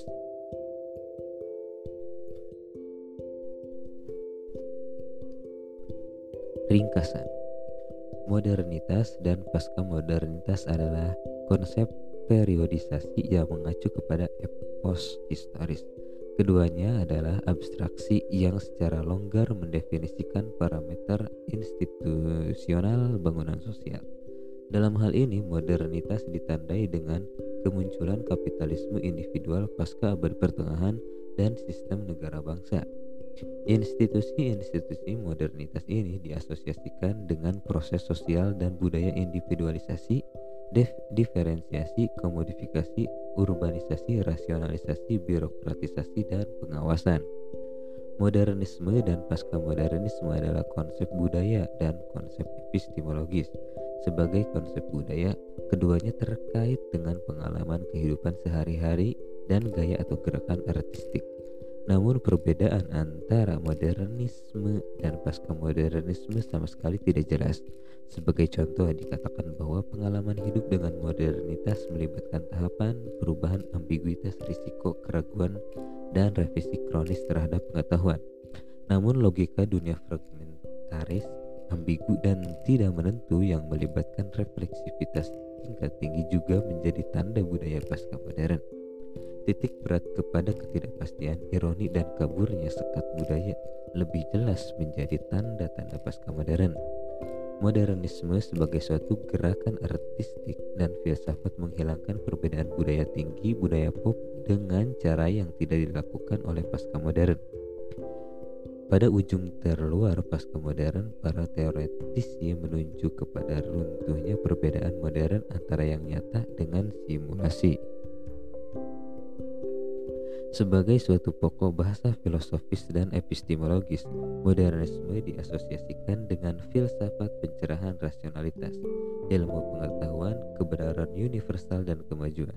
Sebaliknya, filsafat pasca modern diasosiasikan dengan gugatan atau kategori-kategori ini. Bukan kedalaman namun permukaan, bukan kebenaran melainkan banyak kebenaran, bukan objektivitas melainkan solidaritas atau kebajikan sosial. Rotary. Bukan universalisme atau fondasionalisme melainkan rezim kebenaran yang spesifik secara historis okult namun kalau Lyotard menyebut posisi filosofis ini dengan sebutan pasca modern Foucault justru mempertanyakan perlunya mendukung atau menentang pencerahan. Rotary menyesal telah menggunakan istilah pasca modern karena filsafat pasca pencerahan yang didukungnya dapat dilacak kembali sampai kepada Nietzsche. Sementara itu, Giddens berpendapat bahwa budaya pasca modern adalah suatu ekspresi dari modernitas radikal. Ketidaksepakatan dan perdebatan terpusat pada apakah kita harus menyebut ciri kehidupan kontemporer ini sebagai modernitas atau pasca modernitas. Apakah proyek artistik modernisme dan pasca modernisme adalah dunia yang terpisah? atau apakah mereka memiliki kesamaan ciri dan apakah cukup bernilai kalau kita menyebut budaya yang telah ada ini sebagai pasca modern. Sementara banyak orang memandang gugatan atau landasan filosofis modernitas menunjuk kepada penerimaan perbedaan secara demokratis dan kemampuan reflektif untuk menciptakan diri kita. Orang lain melihatnya dengan rasa takut. Mereka takut akan ketidakmampuan untuk membumikan politik budaya melihat pasca modernisme sebagai suatu bentuk irasionalisme yang membuka pintu bagi pemaksaan kekuasaan secara luas. Demikian pula kalau banyak penulis melihat kapitalisme konsumen membebaskan kemungkinan bagi permainan kreatif dan konstruksi identitas, orang lain menganggapnya semakin memperluas dominasi kekuasaan perusahaan global. Skin.